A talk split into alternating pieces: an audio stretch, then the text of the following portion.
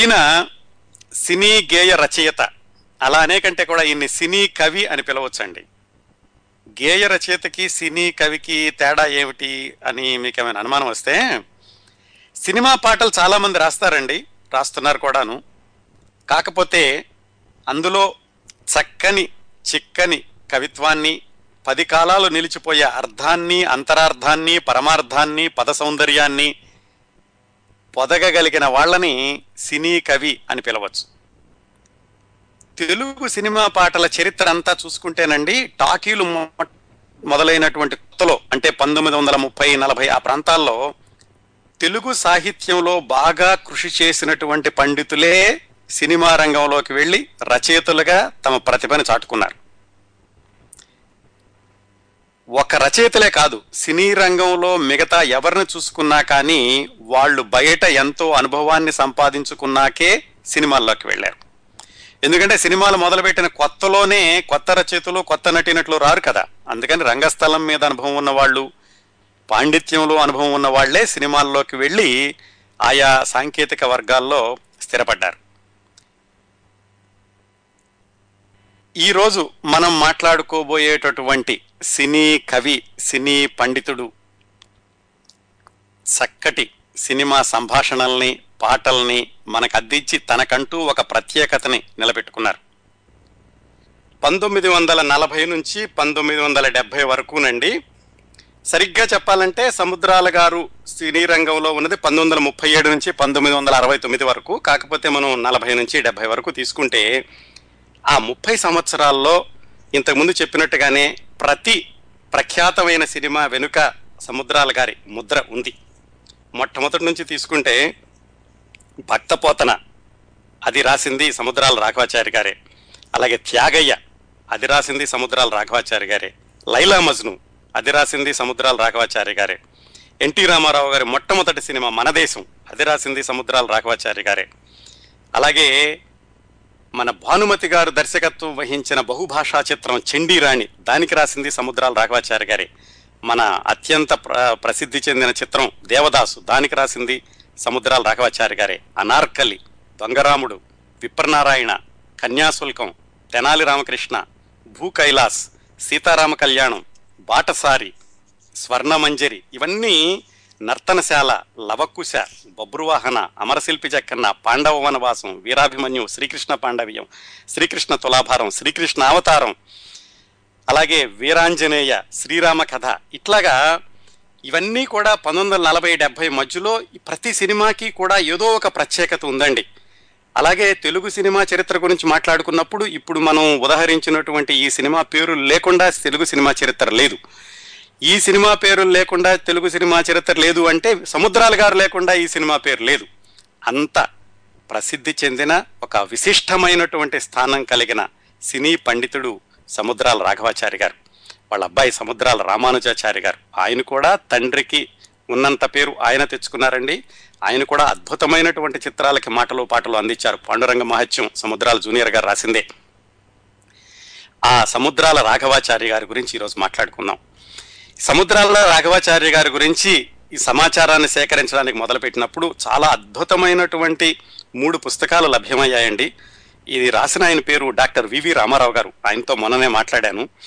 ఆకాశవాణిలో పనిచేస్తారు, ఆయన డాక్టరేట్ కూడాను.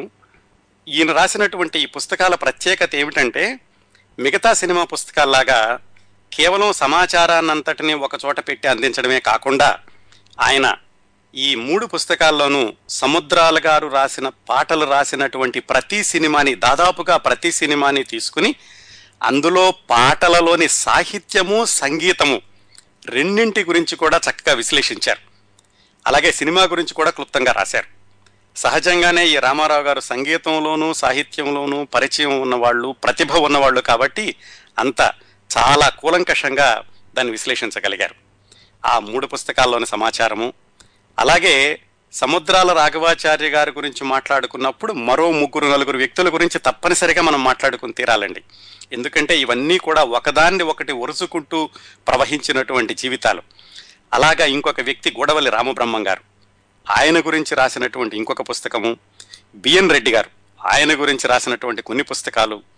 అలాగే పాత సినిమా పత్రికలు పంతొమ్మిది వందల యాభై పంతొమ్మిది వందల అరవై సినిమా పత్రికల్లో వచ్చిన కొన్ని విశేషాలు, ఇంత సమాచారం కలిపితే కానీ ఈరోజు కార్యక్రమం సిద్ధం కాలేదండి. అలాగే ఈ కార్యక్రమం ఈ వారమే కాకుండా వచ్చే వారం కూడా కొనసాగుతుంది. సముద్రాల రాఘవాచారి గారి గురించి, ఆయన దాదాపుగా ముప్పై సంవత్సరాలు చలనచిత్ర సీమలో తనదైన ముద్ర వేశారు. దాదాపుగా తొంభై తొంభై ఐదు సినిమాలకి ఆయన పాటలు, కొన్ని సినిమాలకి పాటలు మాటలు కూడా రాశారు. తెలుగు సినిమాల్లో ప్రవేశించినటువంటి మొట్టమొదటి అవధాని కూడా ఆయనే అని చెప్పుకోవచ్చేమో. అంతకుముందు ఇద్దరు ముగ్గురు ఉన్నారు, కానీ అవధాని మాత్రం ఈయనే అని చెప్పుకోవచ్చు. ఇంకా చాలా విశేషాలు సముద్రాల రాఘవాచారి గారి గురించి, ఆయన జీవన చిత్రణ, అలాగే ఆయన ప్రతిభ, ఆయన సినిమాలోని కొన్ని ప్రత్యేకతలు ఈ వారము వచ్చే వారము మాట్లాడుకుందామండి. సముద్రాల రాఘవాచారి గారి జీవిత విశేషాల్లోకి వెళ్ళబోయే ముందు ఇంకొకసారి ఈ తరానికి, మధ్యతరానికి, సముద్రాల గారిని పేరు కొత్తగా వింటున్న వాళ్ళకి కూడా ఆయన ప్రత్యేకత గురించి మరి కొంచెం కూలంకషంగా తెలుసుకుందామండి. ఆ తర్వాత జీవిత విశేషాల్లోకి వెళదాం. తెలుగు సినిమా చరిత్రలో యుగ పురుషులు, శక పురుషులు అని ఎవరినంటాం? ఆ తెలుగు సినిమా పరిశ్రమకి మొట్టమొదటగా పునాదులు వేసిన వాళ్ళు, దాని కొన్ని విలువలని సంతరించి పెట్టిన వాళ్ళు, దాని కొన్ని ప్రమాణాలను నిర్దేశించిన వాళ్ళని యుగ పురుషులు, శక పురుషులు అంటాం. వాళ్ళల్లో గోడవల్లి రామబ్రహ్మం గారు, ఆయన పంతొమ్మిది వందల ముప్పై ఆరు ముప్పై ఏడు ప్రాంతాల్లోనే సందేశాత్మకమైన, సామాజిక ప్రయోజనం కలిగిన సినిమాలు నిర్మించాలి అనేటటువంటి ఉద్దేశంతో సినిమాలు నిర్మించారు. ఆయన గురించి కూడా మనం కాంచనమాల గారి గురించి మాట్లాడుకున్నప్పుడు చెప్పుకున్నాం. అట్లాగే బిఎన్ రెడ్డి గారు ఆ తర్వాత రోజుల్లో మల్లీశ్వరి లాంటి కళాఖండాన్ని నిర్మించిన, మొన్న నాగయ్య గారి గురించి మాట్లాడుకున్నప్పుడు ఆ చిత్రాలను నిర్మించింది బిఎన్ రెడ్డి గారే. కేవీ రెడ్డి గారు, నాగయ్య గారు, భానుమతి గారు, ఇంకా ఎన్టీ రామారావు గారు, అక్కినేని నాగేశ్వరరావు గారి గురించి చెప్పాల్సిన అవసరం లేదు. అంజలీదేవి గారు, వీళ్ళందరినీ యుగ పురుషులు, శక పురుషులు అని పిలుచుకోవచ్చు. ఎందుకంటే తెలుగు సినిమా పరిశ్రమకి పటిష్టమైనటువంటి పునాదులు వేసిన మహనీయులు వీళ్ళందరూ. మరి వీళ్ళందరి ఊహలకి, వీళ్ళందరి భావాలకి ఒక అక్షర రూపం ఇచ్చినటువంటి కవి, పండితుడు సముద్రాల రాఘవాచారి గారు. అలా మొదలు పెట్టుకోవచ్చండి ఆయన యొక్క ప్రత్యేక గురించి చెప్పి ప్రత్యేకత గురించి చెప్పడానికి. ఈ రోజుల్లో రచయితలను చూస్తే మీకు కొన్ని కొన్ని సినిమా విశేషాలని చాలా లోతుగా పరిశీలించే వాళ్ళకి తెలుస్తుంది. పంచ్ డైలాగులు రాయడానికి ఒకళ్ళు ఉంటారు, హాస్యం రాయడానికి ఇంకొకళ్ళు ఉంటారు, సెంటిమెంట్ రాయడానికి ఇంకొకళ్ళు ఉంటారు. పేరు ఒకళ్ళదే ఉండొచ్చు, కానీ వెనకాల జరిగే పనులు అవన్నీ. అలాగే పౌరాణికాలు రాయాలంటే ఇంకొక రచయిత కావాలి. అలా కాకుండా సినిమా రంగం మొదలైనటువంటి కొత్తలో పంతొమ్మిది వందల ముప్పై నలభై ప్రాంతాల్లో ఇలా రకరకాల రచయితలు ఉండేవాళ్ళు కాదండి. అంద అన్నీ కూడా ఒకళ్ళే చేయాల్సి వచ్చేది. అలా చేయాలంటే ఏముండాలి? ఒక సినిమా రచయిత ఒక పాత్రకి మాటలు రాసేటప్పుడు లేదా పాటలు రాసేటప్పుడు ఆ పాత్ర యొక్క వ్యక్తిత్వాన్ని అర్థం చేసుకోవాలి, ఆ పాత్ర యొక్క భాషను అర్థం చేసుకోవాలి, ఆ పాత్ర చుట్టూతా ఉండేటటువంటి మిగతా పాత్రల యొక్క స్వభావాలను అర్థం చేసుకోవాలి. వీటన్నిటినీ అధ్యయనం చేశాక ఆ పాత్రలోకి పరకాయ ప్రవేశం చేసి మాటలు కానీ పాటలు కానీ రాస్తే అవి కలకాలం మిగిలిపోతాయి. ఇవేమీ లేకుండా కూడా రాయొచ్చండి, కాకపోతే ఆ పాటలకు ఉండే విలువ, ఆ పాటలకు ఉండే కాలం చాలా పరిమితంగా ఉంటుంది. ఇలాగా పాత్రల్ని పూర్తిగా అధ్యయనం చేసి రాసినటువంటి పాటలు, మాటలు ఎన్ని దశాబ్దాలైనా, శతాబ్దాలైనా మిగిలిపోతూ ఉంటాయి. దీనికి ఉదాహరణ సముద్రాల రాఘవాచారి గారు రాసినటువంటి విస్తృతమైన పాత్రల యొక్క పరిధి. ఉదాహరణకి ఆయన మొట్టమొదట్లోనే రాసినటువంటి గృహలక్ష్మి, దేవత, అందులో కథానాయికలందరూ ఆదర్శ గృహిణులు, చండీరాణి, సాహస నారీమణి దానిలో కథానాయిక. వీటన్నిటికీ సముద్రాల గారు రాశారు, అంటే ఆ పాత్రలోకి పరకాయ ప్రవేశం చేశారన్నమాట. అలాగే సతీసులోచన, సుమతి, సక్కుబాయి వీళ్ళందరూ సాధ్వీరత్నాలు, అనార్కలి, లైలా, పార్వతి వీళ్ళంతా ప్రేమమూర్తులు. ఒక పాత్ర నుంచి ఇంకో పాత్రకి రాయాలంటే చూడండి ఎంత వైవిధ్యమైనటువంటి ఆలోచన ధోరణి, దానికి సంబంధించినటువంటి కూలంకషమైన విషయ సేకరణ, దానికి సంబంధించినటువంటి విశ్లేషణ ఉండాలి. ఇలాగా ఇంత వైవిధ్యభరితమైనటువంటి పాత్రలు రాస్తున్నప్పుడు పోతన, జయదేవుడు అది రాసింది సముద్రాల గారి. వాళ్ళు భక్త కవులు. ఇంకోవైపు త్యాగయ్య, రామదాసు వాళ్ళు వాగ్గేయకారులు. ఇంకోవైపు యోగి వేమన, కబీరు దాసు వాళ్ళు సామాజిక తత్వవేత్తలు. విప్రనారాయణ ఆయన ఒక భక్త శిఖామణి. ఇలాగా భక్తులు, యోగులు, సాధువులు వీళ్లే కాదండి, సముద్రాల గారు రాసినటువంటి పాత్రల్లో శ్రీరాముడు, శ్రీకృష్ణుడు, పరమేశ్వరుడు, వెంకటేశ్వరుడు వీళ్ళ గురించి రాశారు. మళ్ళా ఇంకోవైపు రావణుడు, కంసుడు, కీచకుడు వాళ్ళ గురించి రాశారు. పల్నాటి వీరుల గురించి రాశారు, బొబ్బిలి వీరుల గురించి రాశారు, తెనాలి రామకృష్ణ గురించి రాశారు, శ్రీకృష్ణదేవరాయల గురించి రాశారు. ఒక్కసారి చూడండి ఎంత విస్తృతమైనటువంటి పరిధి గల పాత్రల్ని ఆయన ఔపోసన పట్టి ఒడిసి పట్టుకుని ఆ పాటలు మాటలు రాసి ఇప్పటికీ కూడా ఆ పాత్రలు కానీ ఆ సినిమాలు కానీ అంటే సముద్రాల రాఘవాచారి గారే గుర్తొచ్చేలాగా ఆయన తన ప్రత్యేకతని నిలబెట్టుకున్నారు. అలాగే ఇంకో కోణంలో నుంచి చూస్తే తెలుగు సినిమా చరిత్ర అంటే కొన్ని కొన్ని పేర్లు లేకుండా తెలుగు సినిమా చరిత్ర లేదండి. ఉదాహరణకి అప్పట్లో వచ్చినటువంటి నటీనటులు కన్నాంబ గారు, సావిత్రి గారు, రేలంగి, రమణారెడ్డి, సూర్యకాంతం, గిరిజ వీళ్ళందరూ కూడా వాళ్ళ పేర్లు లేకుండా తెలుగు సినిమా చరిత్ర ఉండదు. అట్లాగే సినిమా దర్శకులు సాలూరు రాజేశ్వరరావు గారు, పెండియాల నాగేశ్వరరావు గారు, ఘంటసాల మాస్టారు, టీవీ రాజు గారు వీళ్ళందరూ. అదేవిధంగా కొంతమంది రచయితల పేర్లు లేకుండా తెలుగు సినిమా చరిత్రని ఊహించలేం. అలాంటి రచయితల్లో ముగ్గురిని తెలుగు సినీ కవిత్రయం అని కూడా అనొచ్చండి. వాళ్ళు ఎవరంటే ఈరోజు మనం మాట్లాడుకుంటున్న సముద్రాల రాఘవాచారి గారు, మనం సంవత్సరం క్రిందట మాట్లాడుకున్న మల్లాది రామకృష్ణ శాస్త్రి గారు, అలాగే పింగళి నాగేంద్రరావు గారు. వీళ్ళ ముగ్గురిని కూడా సినీ కవిత్రయం అనొచ్చండి. ఈ వివి రామారావు గారు రాసినటువంటి జీవితమే సఫలము అనే సముద్రాల రాఘవాచారి గారి జీవిత చరిత్రలో విశ్లేషణలో ఆయన ఒక చక్కటి పోలిక చెప్పారు. తెలుగు సినిమా పాటల రంగాన్ని ఒక రోజుతో పోలిస్తే, ఒక రోజు అంటే ఏముంటుందండి, సూర్యోదయం అవుతుంది, పగలవుతుంది, సాయంకాలం అవుతుంది, రాత్రి అవుతుంది. అలా ఒక రోజుతోటి పోలిస్తే సినీ రంగం మొట్టమొదట్లో అంటే సూర్యోదయం, ఆ రోజుల్లో సూర్యోదయం కావడానికి ముందు వచ్చినటువంటి ప్రభాత సమయంలో దాన్ని బ్రహ్మముహూర్తం అంటారు. అప్పట్లో వచ్చినటువంటి సినీ కవులు ఎవరంటే చందాల కేశవదాస్ గారు, దైతా గోపాలం గారు, బలిజేపల్లి లక్ష్మీకాంత కవి గారు. వీళ్ళందరూ ఆ పంతొమ్మిది వందల ముప్పై రెండులో టాకీలో మొదలు మొదలైనటువంటి కొత్తలో ఉన్నటువంటి కవులండి. వాళ్ళు పాటలు మాటలు రాశారు. వాళ్ళని సూర్యోదయానికి ముందు ఆ బ్రహ్మముహూర్తంలో ఉన్నటువంటి వెలుగుగా వాళ్ళని అనుకుంటే, సూర్యోదయం నుంచి సూర్యాస్తమయం వరకు ఉన్న సమయం అంతా కూడా ఆక్రమించింది సముద్రాల గారే అని చెప్పుకోవచ్చు. సముద్రాల గారు నిష్క్రమించాక మిగిలిందంతా కూడా రాత్రి సమయం అట. రాత్రి సమయంలో ఏమిటి, చుక్కలుంటాయి, వెన్నెలు ఉంటుంది, ఒక్కోసారి చీకటి ఉంటుంది. అలాగా ఆ తర్వాత రోజుల్లో చాలా బాగా రాశారండి, చాలామంది కవులు ఉన్నారు. ఎవరి ప్రత్యేకత వారు నిలబెట్టుకున్నారు, ఇప్పటికి నిలబెట్టుకుంటున్నారు. కాకపోతే ఏమిటంటే సముద్రాల రాఘవాచారి గారు కొనసాగినటువంటి ఆ ముప్పై సంవత్సరాలు ఉన్నటువంటి ఏకరీతి వృద్ధి కానీ ఏకరీతి వెలుగు కానీ ఆ తర్వాత కొంచెం తగ్గింది అనుకోవచ్చు. ఒక్కోసారి బాగా వెలుగుగా కనపడుతుంటుంది, వెన్నెలు వచ్చినట్టుంటుంది, ఒక్కోసారి మిణుకు మిణుకుమంటుంది, నక్షత్రాలు ఉంటాయి, ఇంకోసారి చీకటిగా ఉంటుంది కొన్ని పాటలు వింటున్నప్పుడు. ఆ విధంగా సముద్రాల రాఘవాచారి గారిని ఒక తేజోవంతమైన పగటిని తెలుగు సినిమా చరిత్రకి ప్రసాదించిన సినీ కవిగా చెప్పుకోవచ్చండి. ఆయన్ని సినీ కవి కులపతి అని కూడా అంటారు. ఎందుకంటే సినిమా ఈయన ప్రవేశించే వరకు కూడా సినిమా రంగంలో మాటలు కొంచెం గ్రాంథికంలో ఉండేవి, పాటలు కూడా నాటకం నుంచి తీసుకుని ఎక్కువ ఉండేవి. ఈయన మొట్టమొదటి సినిమాలోనే ఆ ధోరణిని మార్చడానికి చాలా ప్రయత్నించారు. ఆ విషయాల తర్వాత మాట్లాడుకుందాం. ఆ విధంగా తెలుగు సినిమా పాటకి మాటకి ఒక విధమైనటువంటి ప్రామాణికతని, ఒక పునాదిని వేశారు సముద్రాల రాఘవాచారి గారు. ఆయన సినిమాల్లోకి రాకముందే శతావధానాలు చేసేవాళ్ళండి. ఆయన సంస్కృతంలోనూ, ఆంధ్రంలోనూ, ఆంగ్లంలోనూ, తమిళంలోనూ, హిందీలోనూ కూడా ఆయనకి విద్వత్తు ఉంది. అందుకే ఆయన పేరులోనే సముద్రాలు కాదు, ఆయన సాహిత్యంలో కూడా సముద్రమైనంత లోతు ఉన్నవాళ్ళు, వ్యక్తిత్వంలో హిమాలయం అన్నట్టు ఉన్నత శిఖరం ఉన్నవాళ్ళు. ఆయన గురించి ఎక్కడా ఒక నెగిటివ్ కామెంట్ కానీ, ఒక రూమర్ కానీ, ఎవరు విమర్శించడం కానీ ఎక్కడా మీరు కాగడా పెట్టి వెతికినా కానీ తెలుగు సినిమా చరిత్రలో కనపడదు. అంత స్వచ్ఛమైనటువంటి చరిత్ర కలిగిన వ్యక్తి సముద్రాల రాఘవాచారి గారు. ఆయన నిజానికి సినిమాల్లోకి రాకముందే ఆయన పండితుడు, అవధానాలు చేశారని చెప్పుకున్నాం కదా. ఆయనకి చాలా కావ్యాలు రాసేటటువంటి శక్తి ఉంది. కాకపోతే ఈ తెలుగు సినిమాల్లో ఉన్నటువంటి ముప్పై సంవత్సరాలు కూడా ఆయన ఎప్పుడూ బయట రచనలు చేయలేదు.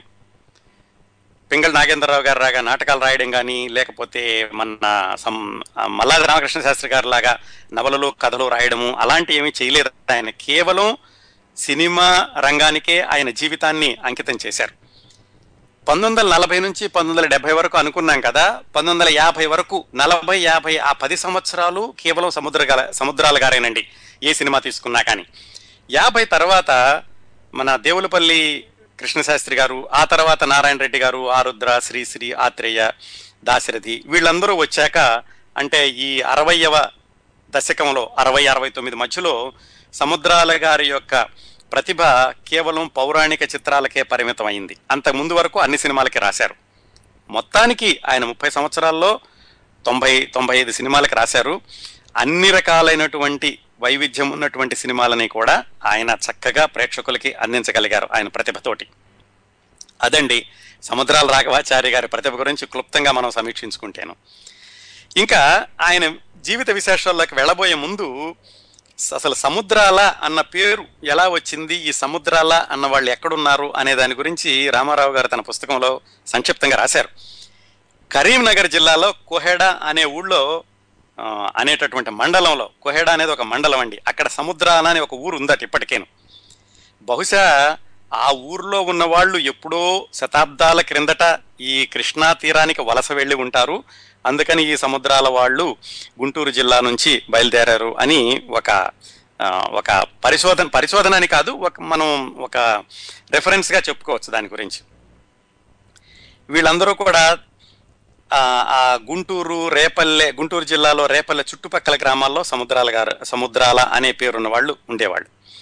అసలు ఈ సముద్రాల అన్న పేరు ఉన్న వాళ్ళల్లో ప్రఖ్యాతి చెందిన వాళ్ళు పదిహేడవ శతాబ్దం నుంచే ఉన్నారటండి. సముద్రాల తిరుమలాచార్యులు అని ఆయన పదిహేడవ శతాబ్దంలో అనేక పురాణాలని తెలుగులో రాశారట, సంస్కృతంలో నుంచి. అది ఎక్కువగా లభ్యం కావడం లేదు. అలాగే సముద్రాల రామానుజాచార్య అని ఇంకొక ఆయన పద్దెనిమిదవ శతాబ్దంలో ఉన్నారట. ఆయన సుశీలోపాఖ్యానం అనే ఒక పుస్తకం రాశారట. ఆయన కరీంనగర్ కరీంనగర్ జిల్లాకి సంబంధించిన వాడు.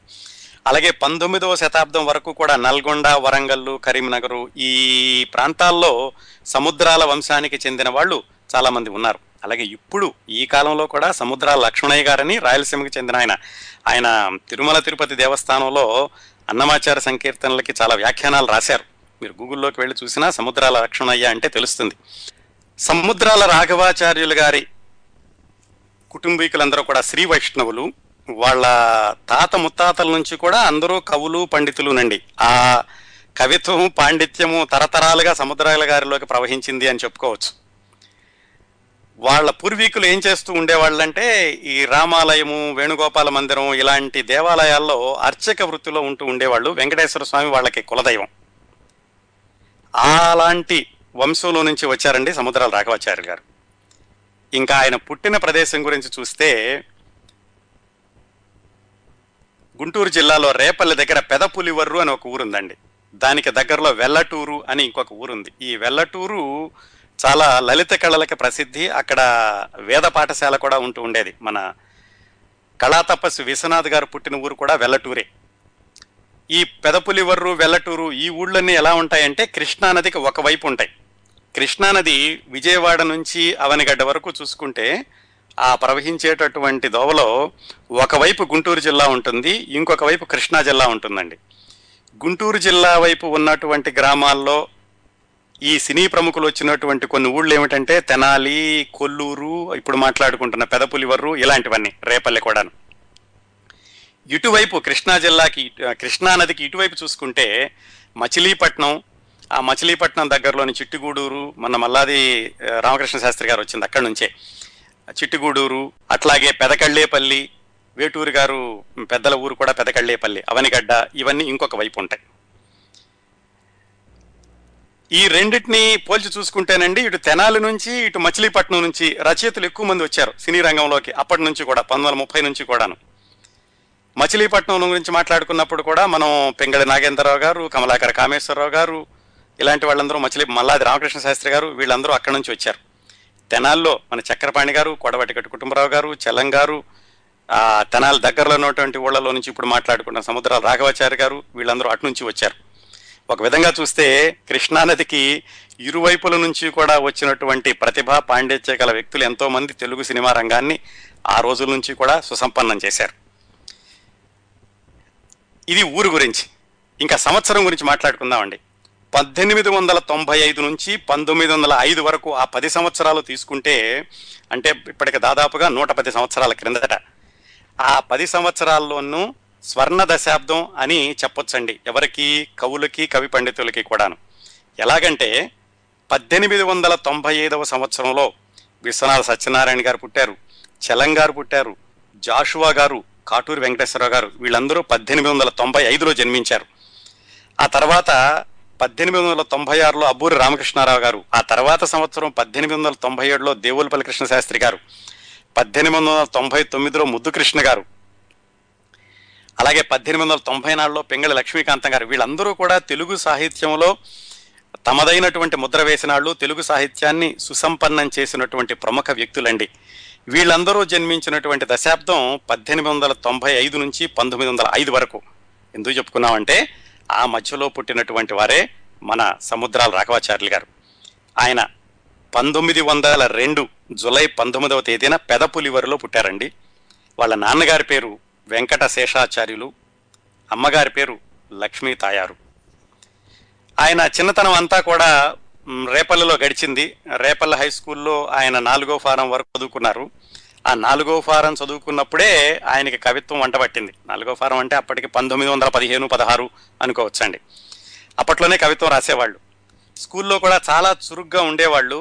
కేవలం తెలుగు కాకుండా ఇంగ్లీష్లో కూడా ఆయనకి చాలా ప్రావీణ్యత ఉండేది. ఆయన ఒకసారి వినగానే గుర్తుపెట్టుకోవడం, అలాగే ఉపాధ్యాయులు అడిగినటువంటి ప్రశ్నలన్నిటికీ వెంట వెంటనే సమాధానాలు చెప్పడం, అన్నింటిలోనూ మంచి మార్కులు తెచ్చుకోవడం, వీటన్నిటితోటి ఉపాధ్యాయులకి చాలా ప్రియమైనటువంటి విద్యార్థిగా ఆయన పేరు తెచ్చుకున్నారు. అందుకని వాళ్ళు ఏం చేశారంటే స్కూల్లో ఈయన్ని విద్యార్థి నాయకుడిగాను, వ్యాయామ సంఘానికి కూడా నిర్వాహకుడిగా ఉంచారు.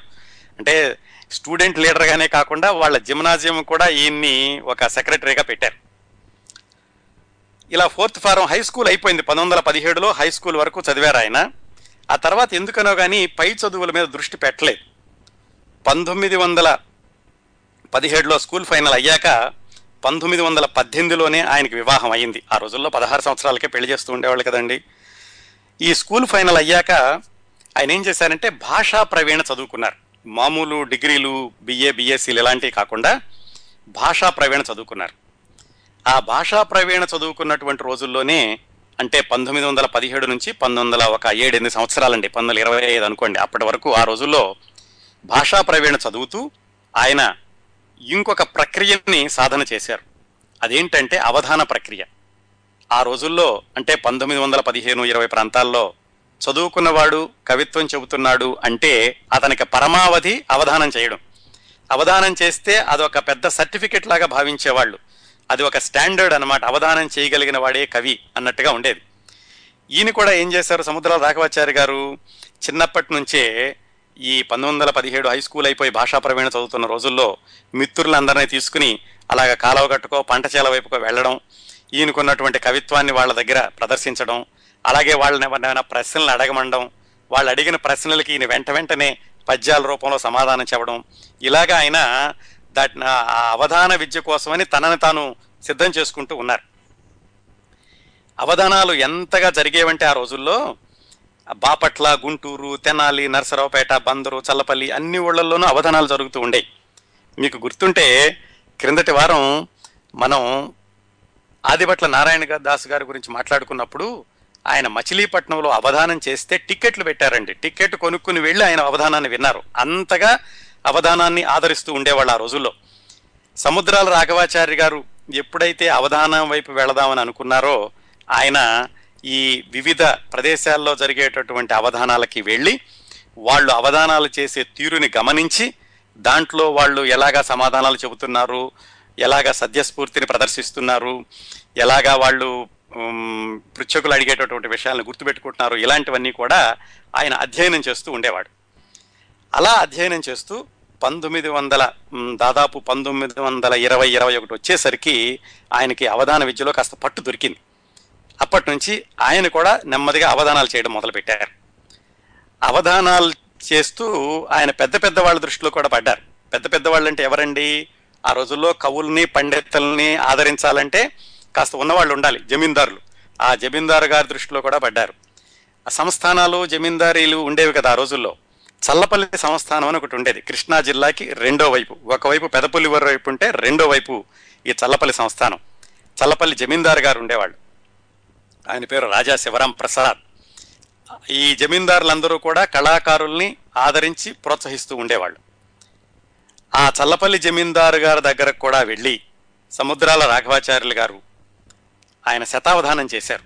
మొట్టమొదటిసారిగా శతావధానం చేసి ఆయన యొక్క ఆశీస్సులు ఆయన యొక్క ప్రోత్సాహాన్ని ప్రోద్బలాన్ని కూడా పొందారు సముద్రాల రాఘవాచార్యులు గారు. ఈ ఏడెనిమిది సంవత్సరాల్లో హై స్కూల్ అయిపోయి భాషా ప్రవీణత అవుతున్న రోజుల్లో కేవలం అవధానం చేయడమే కాకుండా ఆయనకి అసలు ఈ సాహిత్యం అంటే ఏమిటి, ప్రాచీన సాహిత్యం ఏమిటి, సమకాలీన సాహిత్యం ఏమిటి, వీటి మీద చక్కటి పట్టు దొరికింది. బాగా అధ్యయనం చేశారు. చేసి ఒక విధమైన తనదైన ఒక దృక్పథాన్ని ఏర్పరచుకుని ఆ రోజుల్లో ఆయన వీటిని వివిధ కోణాల్లో విశ్లేషిస్తూ పత్రికల్లో వ్యాసాలు రాసేవాళ్ళు. అక్కడ మొదలైందండి ఆయన రచనా వ్యాసంగం. అవధానం అనేది ఆయన అభ్యసిస్తే వచ్చింది. ఈ రచనా వ్యాసంగం అనేది ఆ పత్రికలకి వ్యాసాలు రాయడం ద్వారా ఆయనలో మొదలైంది. పంతొమ్మిది వందల ఇరవై ఐదు నుంచి అప్పటికాయన ఒక పరిణితి వచ్చింది, కార్యక్రమాలు చేస్తున్నారు, భాషా ప్రవీణ అయ్యింది. ఆయన మరి జీవిక కోసం ఏదో ఒకటి చేయాలి కదా, అందుకోసం ఏమిటంటే రేపల్లెలో ఒక చిన్న ఉపాధ్యాయ వృత్తిలో ప్రవేశించారు. అది కూడా శాశ్వతంగా కాదు, ఏదో తాత్కాలికంగా ఉపాధ్యాయ వృత్తిలో ఉంటూ అవధానాలు చేస్తూ పత్రికలకు వ్యాసాలు రాస్తూ. ఇవి కాకుండా ఆ రోజుల్లో ఆయన్ని ఆయన వయసు ఉన్నటువంటి యువకుల్ని అత్యంత తీవ్రంగా ప్రభావితం చేసిన మరొక ఉద్యమం స్వాతంత్రోద్యమం. పంతొమ్మిది వందల ఇరవై ఐదు అంటే ఈయనకి అప్పటికి ఇరవై మూడు సంవత్సరాలు. అప్పట్లో స్వాతంత్రోద్యమం చాలా తీవ్ర స్థాయిలో జరుగుతోంది. ఈయన స్వాతంత్రోద్యమంలో ప్రత్యక్షంగా పాల్గొన్నారు. పాల్గొని ఆయన బ్రిటిష్ వాళ్ళకి వ్యతిరేకంగా పాటలు రాసేవాళ్ళు, పాటలు రాసి సభల్లో చదివేవాళ్ళు. టంగుటూరు ప్రకాశం పంతులు గారంటే విపరీతమైన అభిమానం సముద్రాల రాఘవాచార్యులు గారికి. ఆ ఊపులోనే ఆ ఉద్యమంలో ఉంటున్న రోజుల్లోనే ఆయన ఉప్పు సత్యాగ్రహంలో పాల్గొన్నారు. కొంతకాలం జైల్లో కూడా ఉన్నారు. ఆ విధంగా గడిచిందండి సముద్రాల రాఘవాచార్యులు గారి బాల్యము, చదువు, ఆయన చిన్న ఉద్యోగము, బయట ఆయన ప్రభావితం చేసినటువంటి ఉద్యమాలు. ఒకవైపు స్వాతంత్రోద్యమం, ఇంకోవైపు అవధానం, మరోవైపు పత్రికా రచన. ఇలా ఆయన జరుగుతున్న రోజుల్లో ఆయన జీవితం ఒక మలుపు తిరగడానికి ఇంకో వ్యక్తి కారణమయ్యాడు. ఈ విషయాలన్నీనండి చూస్తూ ఉంటే జీవితంలో సాధారణంగా ఒక్కడే ఏకాంతంలో తనొక్కడే ఉంటూ ఏమీ సాధించలేడు. ఏదైనా సాధించాలి అంటే పది మంది ఉండాలి. అంటే ఒక్కొక్కసారి పది మంది సహాయం తీసుకోవాల్సి వస్తుంది. పది మంది ఇచ్చేటటువంటి ప్రోత్సాహంతో తనంతట తానుగా ఏదైనా సాధించగలడు. కాకపోతే మనిషి సంఘజీవి కాబట్టి పది మందితోటి సంబంధాలు ఉంచుకుంటే తప్ప జీవితంలో ఒకడుగు ఒకడుగు అటు ఇటు కానీ ముందు కానీ వేయడానికి సాధ్యపడదు అనడానికి సముద్రాల రాఘవాచార్య గారి జీవితం పెద్ద ఉదాహరణ. అందుకనే సముద్రాల రాఘవాచార్య గారి గురించి మాట్లాడుకునేటప్పుడు ఆయన జీవితాన్ని ప్రభావితం చేసిన వ్యక్తులు, ఆయన జీవితాన్ని ఒక మలుపు నుంచి ఇంకొక మలుపు తిప్పి తిప్పినటువంటి వ్యక్తుల గురించి తప్పనిసరిగా మాట్లాడుకుని తీరాలి. ఒక్క నిమిషం సముద్రాల రాఘవాచార్య గారిని ఆ రేపల్లెలో ఆయన ఉద్యోగం చేసుకుంటున్నారు అక్కడ ఉంచి మనం ఒకసారి కారంచేడు వెళదామండి. ప్రకాశం జిల్లా కారంచేడులు, ఒంగోలు జిల్లా కారంచేడులో జాగర్లమూడి కుప్పస్వామి చౌదరి అని ఒక ప్రముఖుడు ఉండేవాడు. ఆ రోజుల్లో బాగా డబ్బులున్నాయన. ఆయన ఏమిటంటే చాలా మంచివాడు, సౌమ్యుడు, కళలన్నా కళాకారులన్నా చాలా గౌరవము, ఆదరము, అభిమానము ఉంటూ ఉండేవి. అదే కాకుండా ఆయన చాలా పనులు చేస్తూ ఉండేవాళ్ళు. రాజకీయ పార్టీలకు దగ్గరగా ఉండేవాళ్ళు, సంస్థలకి సహాయం చేస్తూ ఉండేవాళ్ళు, కవుల్ని పండితుల్ని ఆదరిస్తూ ఉండేవాళ్ళు. సాంఘిక కార్యక్రమాలు, రాజకీయ కార్యక్రమాలు, ధార్మిక కార్యక్రమాలు, వీటన్నిటిలోనూ చాలా బిజీగా ఉంటూ ఉండేవాడు. ఆయన ఏమిటంటే ఒకరోజు బెజవాడలో ఉంటే ఇంకో రోజు రేపల్లెలో, ఇంకో రోజు చీరాలలో, ఇంకో రోజు గుంటూరులో, అట్లాగా ఆయన విపరీతంగా తిరుగుతూ ఉండేవాడు. ఇలాంటి కార్యక్రమాలన్నీ చేస్తూ ఉండేవాడు జాగర్లమూడి కుప్పస్వామి చౌదరి గారు. ఆయన ఒకసారి ఆయన కార్యక్రమాల్లో భాగంగా రేపల్లె వెళ్ళారు. రేపల్లె క్యాంపుకు వెళ్ళినప్పుడు ఆయనకు ఒక పెద్ద సన్మానం జరిగింది. ఆ సన్మాన సభలో ఆయన్ని ప్రశంసిస్తూ కొన్ని పద్యాలు చదివారు సముద్రాల రాఘవాచారి గారు. ఆయన అక్కడ చిన్న ఉద్యోగం చేస్తున్నారని చెప్పుకున్నాం కదా. ఆ కవిత్వం జాగర్లమూడి కుప్పస్వామి చౌదరి గారికి బాగా నచ్చింది. ఆ సభ అయిపోయాక ఎవరినో పిలిచి ఆ కుర్రాడెవరు చాలా బాగా చదివాడు, మంచి ప్రతిభ ఉన్నట్టుగా ఉన్నాడు అని అడిగారు. వాళ్ళు వెళ్ళి సముద్రాల రాఘవాచారి గారికి చెప్పారు. ఆయన ఇలా అన్నారు, ఆయన చాలా గొప్ప వ్యక్తి, ఆయన చాలామందిని ఆదరించారు, తుమ్మల సీతారామమూర్తికి చౌదరి గారు, జాషువా గారు, వీళ్ళందరినీ కూడా ఆదరించినటువంటి వ్యక్తి ఆయన, అందుకని ఒకసారి వెళ్ళి ఆయన్ని కలువు అని సముద్రాల రాఘవాచారి గారికి చెప్పారు. ఆయనకు కూడా ఎలాగో రేపల్లెలో ఉద్యోగం తాత్కాలికంగా ఉంది, అది కూడా స్థిరమైన ఉద్యోగం ఏం కాదు, అందుకని సరే తప్పేం ఉందిలే అని ఆయన వెళ్ళి జాగర్లమూడి కుప్పస్వామి చౌదరి గారిని కలిశారు. కలిసి ఆయనకి చెప్పారు, ఏదైనా సహాయం చేయండి, నాకు ఇలా మంచి ఉద్యోగం ఏదైనా ఉంటే బాగుంటుంది అని. అయితే ఉభయ భాషా ప్రవీణ ఉంటే ఆ రోజుల్లో డిగ్రీ కింద సమానం. అయితే ఈయనకున్నది ఓన్లీ భాషా ప్రవీణ మాత్రమే. అందుకని ఆయన ఏమన్నారంటే, మరి కాలేజీలో ఎక్కడైనా ఉద్యోగం ఇప్పించాలంటే నీకు అర్హత అడ్డు వస్తుంది కాబట్టి నువ్వు ఒక పని చెయ్యి, నువ్వేమీ నిరాశపడాల్సిన అవసరం లేదు, నేను నీకు ఒక ఉద్యోగం లాంటిది ఇప్పిస్తాను. అదేంటంటే మా అబ్బాయి బెంగళూరులో చదువుకుంటున్నాడు, వాడు ఇంటర్మీడియట్ అయిపోయి ఇప్పుడే ఇక్కడికి వచ్చాడు, బెంగళూరులో యూరోపియన్ స్కూల్లో చదివాడు, అందుకని తెలుగు ఎక్కువగా రాదు, మా వాడికి గనక నువ్వు తెలుగులో కొంచెం తర్ఫీదు ఇవ్వగలిగితే బాగుంటుంది, కాస్త ఈ సాహిత్యము ఇలాంటి వాటిని పరిచయం చేసి తెలుగు భాషలో వాడిని ప్రావీణ్యుడిగా చెయ్యి, ఇదే నీకు ఉద్యోగం అనుకో, నేను నీకు కావాల్సినన్ని ఇస్తాను అని చెప్పి ఆయన సముద్రాల గారికి ఒక వెలుగు చూపించారు. ఇది చాలా పెద్ద మలుపు అయిందండి. ఇక్కడి నుంచి సముద్రాల గారి జీవితంలో మరికొంతమంది ప్రవేశించడం, అందరూ కలిసి ముందుకెళ్ళడం జరిగింది. అని చెప్పి ఆయన ఏం చెప్పారంటే, నువ్వు గుంటూరులో చదువుతున్నాడు కదా మావాడు, నువ్వు గుంటూరులో ఉండు, గుంటూరులో మాకు ఒక లాడ్జ్ ఉంది, అక్కడ ఒక రూమ్ అది ఇస్తాను, నువ్వు అక్కడ ఉండి మా వాడికి తెలుగు నేర్పుతూ ఉండు అని చెప్పారు. ఆ విధంగా జాగర్లమూడి కుప్పస్వామి చౌదరి గారి దగ్గర మాట తీసుకుని ఈయన రేపల నుంచి గుంటూరుకి తన మకాం మార్చారు. మార్చి వాళ్ళ అబ్బాయికి చదువు చెప్తూ ఉండేవాళ్ళు. ఇలా ఉంటూ ఉండగా జాగర్లమూడి కుప్పస్వామి చౌదరి గారి దగ్గర ఇంకొక వ్యక్తి ఉండేవాడు, ఆయన కూడా మనం పరిచయం చేసుకోవాలి. ఆయన పేరు కొసరాజు రాఘవయ్య చౌదరి. ఆయనది అప్పికట్ల గుంటూరు దగ్గర. ఆయన జాగర్లమూడి కుప్పస్వామి చౌదరి గారి దగ్గర ఆల్మోస్ట్ ఒక సహాయకుడిలాగా ఉంటూ ఉండేవాడు. ఆయన పని ఏమిటంటే, ఈ కుప్పస్వామి చౌదరి గారు ఊళ్ళన్నీ తిరిగి తిరిగి వస్తే కనుక ఆయనకి కాలక్షేపం కోసం కథలు చెప్పడం, కాస్త హాస్యము నవ్వించడం, ఇట్లాంటివన్నీ చేయాలి. ఆయన కొలువులో ఉన్నట్టుగా ఉంటూ ఉండేవాడు ఆయన కొసరాజు రాఘవయ్య గారు. ఆ తర్వాత రోజుల్లో మన సినిమాల్లో హాస్య గీతాలు రాసిన కొసరాజు రాఘవయ్య గారేనండి ఆయన. ఆయన కూడా ఈ జాగర్లమూడి కుప్పస్వామి చౌదరి గారి దగ్గర ఉంటూ ఉండేవాడు ఎప్పుడూ సముద్రాల గారు వెళ్ళడానికి ముందే. సముద్రాల గారు ఎప్పుడైతే కుప్పస్వామి చౌదరి గారి యొక్క ఆదరాభిమానాలతోటి గుంటూరులో ఆయన స్థిరపడ్డారో అప్పుడు ఈ కొసరాజు రాఘవయ్య చౌదరి గారితో కూడా పరిచయం ఏర్పడింది సముద్రాల గారికి. ఇద్దరూ కలిసి గుంటూరులో ఎక్కడ సాహితీ గోష్ఠులు జరుగుతున్నా సరే అక్కడికి వెళుతూ ఉండేవాళ్ళు. సముద్రాల గారి ఉద్యోగం ఏమిటి, వాళ్ళ అబ్బాయికి తెలుగు చెప్పడం ఒకటే, చాలా సమయం ఉండేది. ఆ సమయంలో దాదాపుగా ఆయన మొత్తం గ్రంథాలయంలోకి వెళ్ళి సాహిత్యం అంతా చదవడం, గ్రంథాలన్నింటినీ ఔపోసన పట్టడం, అలాంటి పనులు చేస్తూ ఉండేవాడు. అయితే ఈ కొసరాజు అన్న ఆయన జాగర్లమూడి కుప్పస్వామి చౌదరి గారి దగ్గర ఉంటూ ఆయన పత్రికల్లో కూడా వ్యాసాలు, పాటలు రాస్తూ ఉండేవాడు. కాకపోతే సముద్రాల గారికి కొసరాజు గారికి చాలా వైవిధ్యం ఏమిటంటే, సముద్రాల గారు శాస్త్రీయంగా ఈ సంప్రదాయ సాహిత్యం గురించి, సాహిత్యం గురించి లోతైన వ్యాసాలు, విశ్లేషణలు రాస్తూ ఉంటే, కొసరాజు గారు మామూలుగా జానపద ధోరణిలో ఉన్నటువంటి పా పాటలు చాలా తేలికగా ఉండేటటువంటి పదాలతో అందరికీ అర్థమయ్యేటటువంటి భాషలో ఆ రకంగా రాస్తూ ఉండేవాళ్ళు. కాకపోతే ఇద్దరికీ ఆదరణ ఇచ్చింది జాగర్లమూడి కుప్పస్వామి చౌదరి గారు కాబట్టి వాళ్ళిద్దరూ చాలా సన్నిహితులయ్యారు. వీళ్ళిద్దరూ సన్నిహితులయ్యాక ఆ రోజుల్లో ఉన్నటువంటి మరొక ప్రముఖ వ్యాపకం ఏమిటంటే కుర్రవాళ్ళకి, కళాకారులకి నాటకాలు వేయడం. ఎక్కువగా విజయవాడలోను గుంటూరులోని నాటక ప్రదర్శనలు జరుగుతూ ఉండేవి. అలా నాటకాలు వేసేటటువంటి క్రమం, నాటకాలు చూడడం, నాటకాలు రాశారనుకుంటాను కూడాను సముద్రాల గారు. ఆ క్రమంలో వీళ్ళు తరచూ గుంటూరు నుంచి విజయవాడ వెళుతూ ఉండేవాళ్ళు. విజయవాడలో ఇంకొక వ్యక్తిని మనం పరిచయం చేసుకోవాలండి. చాలామంది ప్రవేశిస్తున్నారు కథలోకి, ఈ పేర్లన్నీ కొంచెం గందరగోళంగా ఉంటాయేమో కానీ ఒకదాని తర్వాత వీళ్ళందరినీ అల్లుకుంటూ వెళితే కానీ సముద్రాల గారి జీవితం మద్రాసు వరకు ఎలా వెళ్ళింది, సముద్రాల గారి సినిమాల్లోకి ఎలా వెళ్ళారు అనే విషయం మనకి స్పష్టంగా తెలియదు. విజయవాడలో ఇంకో వ్యక్తిని పరిచయం చేసుకుందాం. ఆయన పేరు గోడవల్లి రామబ్రహ్మం గారు. ఆయనది విజయవాడ దగ్గర నందమూరు అని ఆ ఊరండి, విశ్వనాథ సత్యనారాయణ గారి ఊరు కూడా అదే. ఆయన విజయవాడలో ఆయనకు ఒక గడియారాల షాప్ ఉండేది, ఫ్రెండ్స్ అండ్ కో అని ఆయన ఒక ఫ్యాన్సీ షాప్ లాంటిది ఉండేది. ఇదంతా ఇప్పుడు పంతొమ్మిది వందల ముప్పై ఇరవై ఏడు ఇరవై ఎనిమిది ప్రాంతాల్లో. కాకపోతే ఆయన షాపు నడపతం నడపతం నడపడంతో పాటుగా ఆయన కళాకారులను కూడా ఎక్కువ ఆదరిస్తూ ఉండేవాడు. ఆయన పేరుకైతే షాపే కానీ ఆయన దగ్గరకు వచ్చి కూర్చునే వాళ్ళందరూ కవులు, పండితులు, కళాకారులు, వీళ్ళందరూ ఆయన దగ్గర కూర్చుని కాస్త కబుర్లు చెప్పుకుంటూ ఉండేవాళ్ళు. అట్లా సముద్రాల గారు, కొసరాజు గారు గుంటూరు నుంచి విజయవాడ వెళ్ళి గోడవల్లి రామబ్రహ్మం గారి షాపులో కూర్చుని కాస్త సత్కాలక్షేపం చేస్తూ ఉండేవాళ్ళు. ఆ విధంగా వాళ్ళ ముగ్గురు కలిశారండి.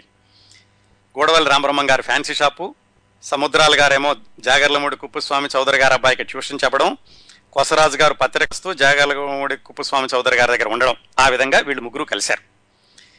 తర్వాత రోజుల్లో కొన్ని దశాబ్దాల తర్వాత ముగ్గురు కూడా తెలుగు చలనచిత్రంలోకి వెళ్తారని, ముగ్గురు కూడా తెలుగు చలనచిత్ర రంగంలో తనద తమదైన ముద్ర వేస్తారని ఆ ముగ్గురికి అప్పటికి ఏమాత్రం ఏ కోశానా కూడా తెలియదు. వాళ్ళు అనుకోని కూడా అనుకోలేదు అసలు. ఈయనకేమైంది, గోడవల్లి రామబ్రహ్మం గారికి విజయవాడలో ఈ షాపు నడిపేటప్పుడు కొంతకాలానికి నష్టం వచ్చింది. ఎందుకంటే ఆయన షాపు కంటే కూడా ఎక్కువ ఈ కార్యక్రమాల్లోనే ఎక్కువ ఉంటూ ఉండేవాడు. ఈ వచ్చిన వాళ్ళందరికీ కబుర్లు చెప్పడం, వీళ్ళందరికీ కాఫీలు టీలు ఈ వ్యవహారాల్లో ఎక్కువ ఉంటూ ఉండేవాడు. నష్టం వచ్చింది. నష్టం వచ్చేసి ఆయన ఏం చేయాలి ఏం చేయాలి అని ఆలోచిస్తున్నప్పుడు కొసరాజు గారు సముద్రాల గారు ఆయనకి చెప్పారు, ఇట్లా జాగర్లమూడి కుప్పస్వామి చౌదరి గారు ఉన్నారు, ఆయన దగ్గరికి వస్తే కనుక ఆయన ఏదైనా నీకు సహాయం చేస్తారు అని. ఈయనకేమో అడగడానికి కొంచెం మొహమాటం రామబ్రహ్మం గారికి. సరే వాళ్ళకి చెప్పారు, మరి నాకు ఆయన తెలియదు కదా, నేను వెళ్ళి ఎలాగ అడగను సహాయం చేయండి అని, అదేదో భిక్షం అత్తుకున్నట్టుగా ఉంటుంది అని ఆయన కొంచెం అభిమానం పోతుంటే వీళ్ళు ఏం చెప్పారంటే, నువ్వు పంచే మేము చెబుతాం, అయితే జాగర్లమూడి కుప్పస్వామి చౌదరి గారి దగ్గరికి మేము తీసుకెళ్తాం నిన్ను అని ఆయన ఒప్పించి, ఒకసారి ఈ కుప్పస్వామి చౌదరి గారు విజయవాడ వచ్చినప్పుడు కొసరాజు గారు సముద్రాల గారు కలిసి రామబ్రహ్మం గారు ఆయన దగ్గరికి తీసుకెళ్లారు. తీసుకెళ్ళి చెప్పారు, ఇలా ఈయనకి కళలంటేనూ నాటకాలంటేనూ చాలా ఆసక్తి, కాకపోతే ఫ్యాన్సీ షాప్ పెట్టి చాలా నష్టపోయాడు, ఏదో ఒక విధంగా మీరు సహాయం చేస్తే బాగుంటుంది అని వీళ్ళిద్దరూ ఆయన తరఫున అడిగారు.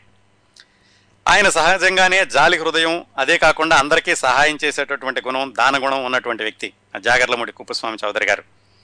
ఆయన చెప్పారు రామబ్రహ్మానికి, సరే రామబ్రహ్మం ఓ పని చెయ్యి, నువ్వు బెజవాడలో ఉండాలంటే కష్టం కదా, నువ్వు నాతో పాటు వచ్చేస్తే నేను ఓ చోట తీసుకెళ్తాను, అక్కడ ఉండు, కానీ నెమ్మదిగా ఆలోచిద్దాం నీకు ఏం చేయాలనేది, ప్రస్తుతానికైతే నీ కుటుంబం జరగడానికి కావాల్సినటువంటి ఏర్పాట్లన్నీ నేను చేస్తాను అని ఆయన ఉద్యోగం లాంటిదేమీ లేకుండానే ఈ గోడవల్లి రామబ్రహ్మం గారిని చీరాల తీసుకెళ్లారు. చీరాల్లో ఆయనకు ఒక గెస్ట్ హౌస్ ఉంది.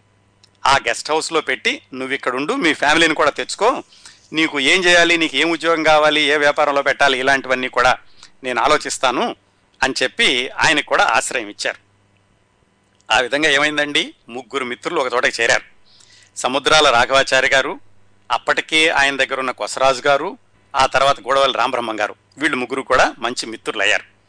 ఈయన చీరాల్లో ఉండేవాళ్ళు గోడవల్లి రామబ్రహ్మం గారు, సముద్రాల గారు గుంటూరులో ఉండేవాళ్ళు, కొసరాజు రాఘవయ్య చౌదరి గారు ఈయన జాగర్లమూడి కుప్పస్వామి చౌదరి గారు ఎక్కడుంటే అక్కడ ఉంటూ ఉండేవాళ్ళు. సముద్రాల గారు చీరాలు వెళ్ళడం, లేకపోతే గోడవల్లి రామబ్రహ్మం గారు గుంటూరు రావడం జరిగేది. తరచూ వాళ్ళిద్దరూ కలిసి సాహిత్యం గురించి, నాటకాల గురించి, పత్రికల గురించి చర్చించుకుంటూ ఉండేవాళ్ళు. ఈ గోడవల్లి రామబ్రహ్మం గారిని జాగర్లమూడి కుప్పస్వామి చౌదరి గారు ఏం చేయాలి, ఏం ఉద్యోగం ఇవ్వాలి అని ఆలోచిస్తూ ఆయనతో పాటుగా ఈయన్ని కూడా ఆయన టూర్లకు వెళ్ళినప్పుడల్లా తీసుకెళ్తూ ఉండేవాడు. అలా ఎక్కువగా మద్రాసు వెళుతూ జాగర్లమూడి కుప్పస్వామి చౌదరి గారు గోడవల్లి రామబ్రహ్మం గారిని కూడా తనతో పాటు తీసుకెళ్లేవాళ్ళు తరచు.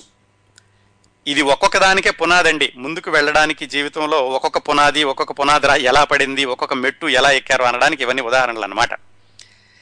అలా గోడవల్లి రామబ్రహ్మం గారిని మద్రాసు తీసుకెళ్తున్నప్పుడు అక్కడ మునుస్వామి నాయుడు అని ఒక ఆయన ఉన్నారు మద్రాసులో. ఆయన్ని పరిచయం చేశారు జాగర్లమూడి కుప్పస్వామి చౌదరి గారు గోడవల్లి రామబ్రహ్మం గారికి. ఆయనకు పత్రిక ఉండేది, సమదర్శిని అని పత్రిక ఉండేది మునుస్వామి నాయుడు గారికి. ఒకరోజు ఈ జాగర్లమూడి కుప్పస్వామి చౌదరి గారింట్లో అందరూ కలిశారు. వేరే వాళ్ళు, త్రిపురనేని రామస్వామి చౌదరి గారు, గోడవల్లి రామబ్రహ్మం గారు, ఉన్నవ లక్ష్మీనారాయణ గారు, ఇలాంటి వాళ్ళ ప్రముఖులందరూ ఉన్నారు. వాళ్ళు మాటల మధ్యలో ఏమొచ్చిందంటే, చిలుకూరు వీరభద్రరావు అనే ఆయన ఆంధ్రుల చరిత్ర అనే ఒక పుస్తకం రాశారు. అయితే దాంట్లో అన్ని రకాలైనటువంటి కులాల గురించి రాశారు. దానిలో కేవలం రెడ్ల గురించి, రెడ్డి కులాన్ని గురించి సమగ్రంగా పరిశోధన చేయడానికని కట్టమంచి రామ రామలింగారెడ్డి గారు కొంతమందిని పురమాయించి ఆ పరిశోధన చేయిస్తున్నారు అని ఎవరో చెప్పారు. దాంతో కుప్పస్వామి చౌదరి గారు ఏమన్నారంటే, అలాగైతే గనక మనం కూడా ఇంకొక కులం గురించి మనం పరిశోధన చేయించి పుస్తకం రాయిస్తే బాగుంటుంది, దా కమ్మవారి చరిత్ర గురించి రాస్తే బాగుంటుంది, ఇలాగ అందరూ చేస్తే ఆంధ్రుల చరిత్రకి ఒక సమగ్రత వస్తుంది అని వాళ్ళ మాటల మధ్యలో సంభాషణ వచ్చింది. సరే, ఇలాగ పరిశోధన చేసి చరిత్ర రాయాలి అంటే పుస్తకాలు కావాలి, అప్పట్లో తాళపత్ర గ్రంథాలు ఎక్కువగా ఆధారపడుతూ ఉండేవాళ్ళు. కైఫీయత్తులను ఉండేవండి శాసనాలు, గవర్నమెంట్ శాసనాలు, ఇవన్నీ చూస్తే కానీ చరిత్ర అనేది తయారవదు. ఇవన్నీ చేయాలంటే మన కారంచేడులోను గుంటూరులోనూ అయ్యే పని కాదు. ఇవన్నీ చేయాలంటే మద్రాసులో లైబ్రరీకి వెళ్ళి ఈ పని అంతా చేస్తే కానీ ఒక చరిత్ర తయారవ్వదు అని వాళ్ళందరూ అనుకున్నారు. మరి ఎవరు చేస్తారు మద్రాసు వెళ్ళి పని అంతాను?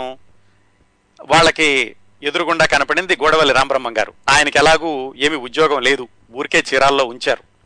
ఇటువైపు సముద్రాల రాఘవాచారి గారు, ఆయన కూడా ఏదో వాళ్ళ అబ్బాయికి తెలుగు చెప్పడమే కానీ ఆయనకి స్థిరమైన ఉద్యోగం లేదు. సరే వీళ్ళిద్దరూ ఉన్నారు కదా, వీళ్ళకే వ్యాపకం చూసినట్టు అవుతుంది, మన ప్రాజెక్టు కూడా పూర్తవుతుంది అని వీళ్ళిద్దరిని, వీళ్ళతో పాటుగా కొసరాజు గారిని ముగ్గురును కలిసి ఏం చెప్పారంటే, అబ్బాయి మీరు ముగ్గురు మద్రాసు వెళ్ళి మిగతా ఏర్పాట్లనే నేను చేస్తాను, ఒక ఇల్లు అద్దెకి తీసుకుని మీరు ముగ్గురు అక్కడ ఉండి లైబ్రరీకి వెళ్ళి ఆ గ్రంథాలన్నీ తిరగేసి మొత్తానికి కమ్మవారి చరిత్ర రాయండి అని ఈ ముగ్గురిని కలిపి మద్రాసు పంపించారు. అదండి ఇంకొక మెట్టు.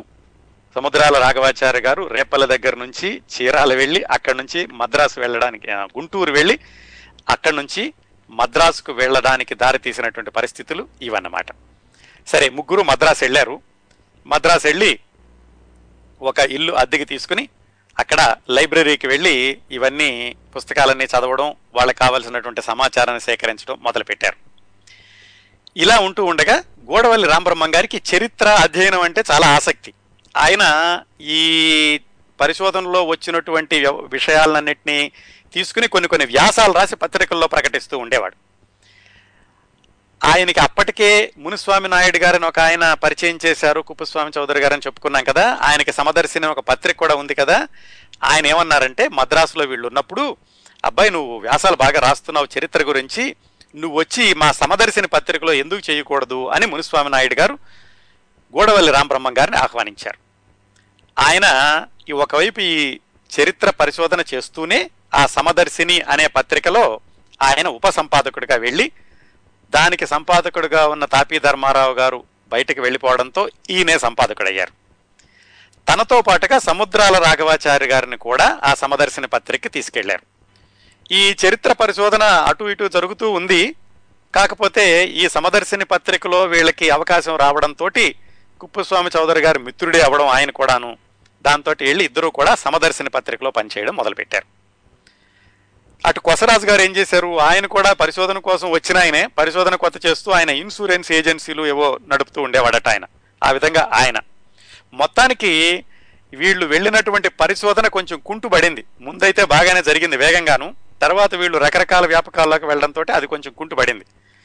వీళ్ళిద్దరికీ మాత్రం ఈ సమదర్శిని పత్రికలో ఒక ఊతం దొరికింది, కాస్త ఆదాయం కూడా ఉంది. సముద్రాల రాఘవాచారి గారు, గోడవల్లి రామబ్రహ్మం గారు అక్కడ కొనసాగుతూ ఉన్న సమయంలో మునిస్వామి నాయుడు గారికి గోడవల్లి రామబ్రహ్మం గారికి ఏవో అభిప్రాయ భేదాలు వచ్చినాయి. ఏవో రాజకీయాలు, వాటిల్లో రామబ్రహ్మం గారు ఒక మాట చెప్పడం, మునిస్వామి నాయుడు గారు వేరే మాట చెప్పడం, ఈయన ఏదో వ్యాసం రాయడం పత్రికల్లో, మొత్తానికి వాళ్ళిద్దరికీ అభిప్రాయ భేదాలు వచ్చి అందులో నుంచి తప్పుకున్నారు గోడవల్లి రామబ్రహ్మం గారు. మరి సహజంగానే సముద్రాల రాఘవాచారి గారు కూడా ఆయనతో పాటు వెళ్ళినటువంటి వ్యక్తి కాబట్టి ఆయన ఎక్కడుంటే అక్కడే ఉండాలి కదా, ఆయన కూడా ఆ సమదర్శిని పత్రికలో మానేసేశారు. మానేసేశాక ఏం చేయాలి, ఇంకా మద్రాసులో అప్పటికే ఈ వీళ్ళు వెళ్ళినటువంటి చరిత్ర పరిశోధన కార్యక్రమం కొంచెం కుంటుపడింది, దాంతో అది కూడా కొనసాగించేటటువంటి అవకాశం లేదు. ఇక ఇలా కాదని చెప్పి మళ్ళీ వెనక్కి విజయవాడ వచ్చేశారు. విజయవాడ వచ్చేసేసి విజయవాడలో అప్పటికి ఈ స్వాతంత్రోద్యమం చాలా పెద్ద స్థాయిలో జరుగుతోంది. ఆ సమయంలోనే ఈయన స్వాతంత్రోద్యమంలో పాల్గొన్నారు. ఈ విషయాలన్నీ ఇప్పుడండి పంతొమ్మిది వందల ఇరవై ఏడు పంతొమ్మిది వందల ముప్పై ముప్పై ఒకటి ఆ ప్రాంతాల్లో జరిగినాయి అన్నమాట. మళ్ళా విజయవాడ వచ్చేసాక మరి ఏదో ఒకటి ఉండాలి కదా వీళ్ళకి వ్యాపకం. ఇంతకు ముందైతే మద్రాసులో పత్రికలో ఉన్నారు, పరిశోధన చేశారు. ఇక్కడ ఏమైందంటే చల్లపల్లి రాజా గారు ప్రజామిత్ర అని ఒక పార్టీ పెట్టారు. పెట్టి ఆ పార్టీకి అనుసంధానంగా ప్రజామిత్ర అని ఒక పత్రిక కూడా పెట్టారు.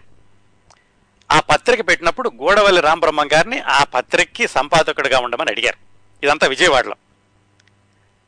ఆ విధంగా గోడవల్లి రామబ్రహ్మం గారు వెళ్ళేటప్పుడు మళ్ళీ ఆయన వెంటనే సముద్రాల రాఘవాచారి గారిని కూడా తీసుకెళ్లారు.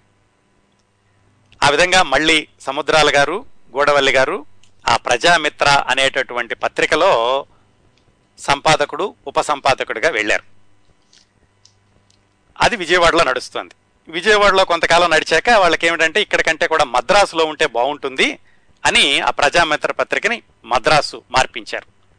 మళ్ళీ ఇద్దరు గోడవల్లి గారు సముద్రాల గారు ఇద్దరు కలిసి మళ్ళీ మద్రాసు వెళ్ళారు. అదండి ఇక్కడ ఒక గట్టి పునాది పడింది వాళ్ళకి సినిమా రంగం వైపు వెళ్ళడానికి. ఈ ప్రజామిత్ర పత్రిక మద్రాసులో ఉన్న రోజుల్లో సముద్రాల రాఘవాచారి గారు దాంట్లో రకరకాల వ్యాసాలు రాసేవాళ్ళు, కవిత్వం రాసేవాళ్ళు. గోడవల్లి రామబ్రహ్మం గారు ప్రజామిత్ర పత్రికని మద్రాసు తీసుకెళ్లగానే దాని రూపురేఖలను మార్చేశారు. అది ఒక చాలా ఉన్నతమైనటువంటి సాహితీ విలువలున్న పత్రికగా దాన్ని తీర్చిదిద్దారు. ఆ పత్రికా కార్యాలయంలోకి వేలూరు శివరామశాస్త్రి గారు, త్రిపురనేని గోపీచంద్ గారు, తాపీ ధర్మారావు గారు వీళ్ళందరూ కూడా వస్తూ ఉండేవాళ్ళు, వాళ్ళు వ్యాసాలు రాస్తూ ఉండేవాళ్ళు. దాంట్లో రాజకీయాల గురించి, సంగీతం గురించి, సాహిత్యం గురించి, నాటకాల గురించి, చిత్రకళ గురించి వీటన్నిటి కూడా వ్యాసాలు రాస్తూ ఉండేవాళ్ళు.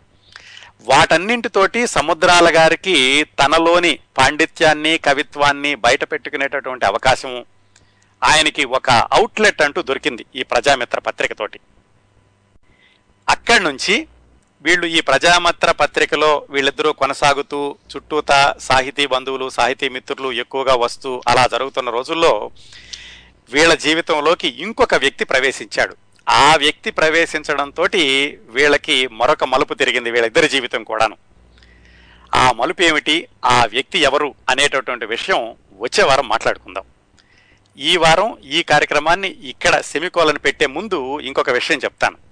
ఈ ప్రజామిత్ర కార్యాలయంలోకి అప్పట్లో ప్రముఖ రచయితలు అయినటువంటి నార్ల వెంకటేశ్వరరావు గారు, కపిల కాశీపతి గారు, నివాస శిరోమణి, అడవి బాపిరాజు గారు, దేవులపల్లి కృష్ణశాస్త్రి గారు, దువ్వూరు రామిరెడ్డి గారు, కాటూరు వెంకటేశ్వరరావు గారు వస్తూ ఉండేవాళ్ళు. వీళ్ళందరితో కూడా సముద్రాల గారికి ఇక్కడ పరిచయం ఏర్పడింది. అందరూ సాహిత్యంతో సంబంధం ఉన్నవాళ్ళు, అందరూ పాండితులు అవడం పండితులు అవడంతో సముద్రాల రాఘవాచారి గారి పాండిత్యానికి, ఆయనలో ఉన్నటువంటి సారస్వత అభిమానానికి కూడా చక్కటి ఊతం దొరికింది. ఆ తర్వాత ఈ ప్రజామిత్రలో వీళ్ళుండగా ఇంకొక కుర్రాడు రావడం మొదలుపెట్టాడు ప్రజామిత్ర ఆఫీస్కి. వీళ్ళందరినీ చూసి ఇక్కడ అందరూ కవులు పండితులు ఉంటున్నారని ఆయన కూడా కవిత్వం మీద, పాండిత్యం మీద ఆసక్తి ఉండడంతో వీళ్ళ ఆఫీస్కి రావడం మొదలుపెట్టాడు. ఆ కుర్రాడు రావడంతో వీళ్ళ జీవితం మరొక మలుపు తిరిగిందండి. ఆ కుర్రాడెవరు, ఆ మలుపు ఏమిటి వచ్చేవారం తెలుసుకుందాం అనుకున్నాం కదా.